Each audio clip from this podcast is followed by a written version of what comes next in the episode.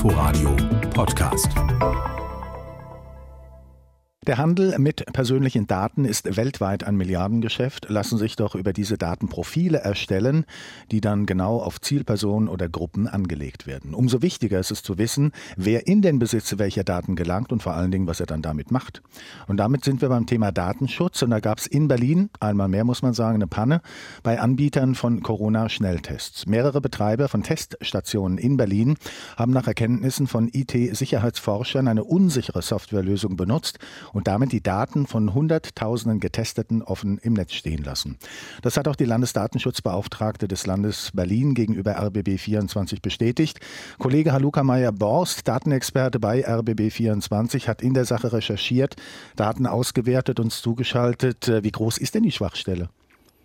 Also wir reden hier von mindestens 200.000 getesteten Menschen, die betroffen sind. Das ist die Zahl, die uns die Landesdatenschutzbeauftragte bestätigt hat.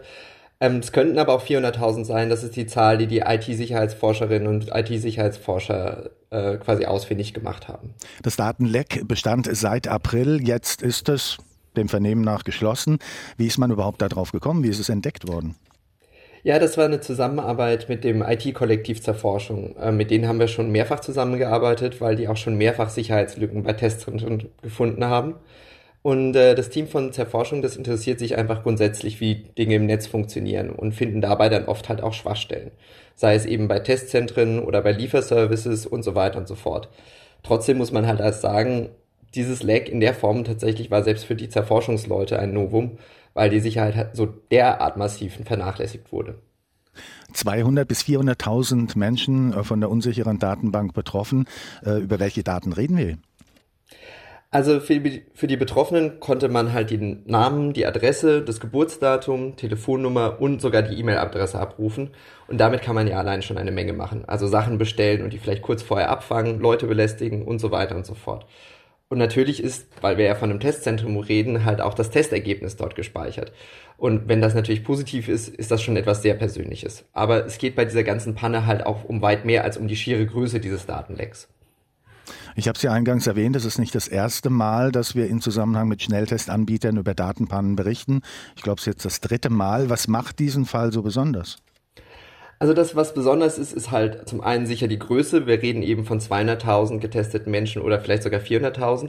Aber man konnte sich halt auch im Grunde seinen Testnachweis nach Belieben zusammenhacken, wenn man wusste wie.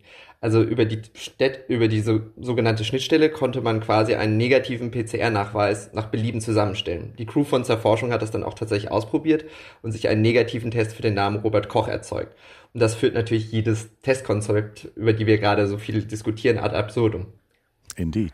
Was bedeutet das für die Betroffenen jetzt? Also, wenn die Daten im Netz verfügbar waren, kann das eben heißen, dass man jetzt mitunter unangenehme Post oder Mails bekommt.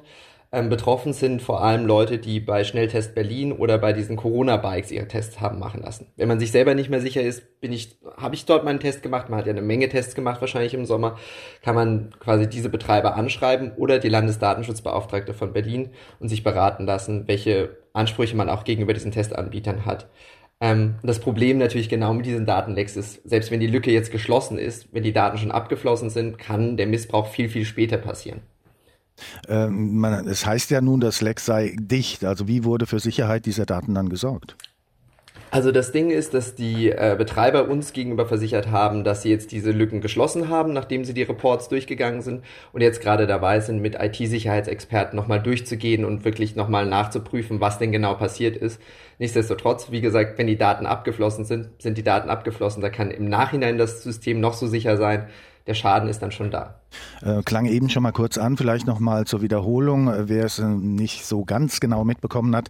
Wenn ich jetzt möglicherweise betroffen bin, wie erfahre ich denn, ob ich Opfer dieses Datenmissbrauchs geworden bin und vor allen Dingen, was kann ich denn machen?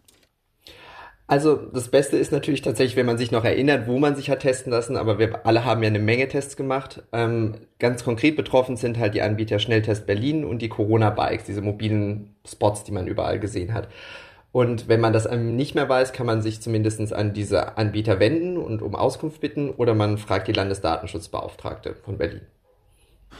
Soweit die Informationen von Haluka Meyer-Bors. Der hat in dieser Angelegenheit recherchiert.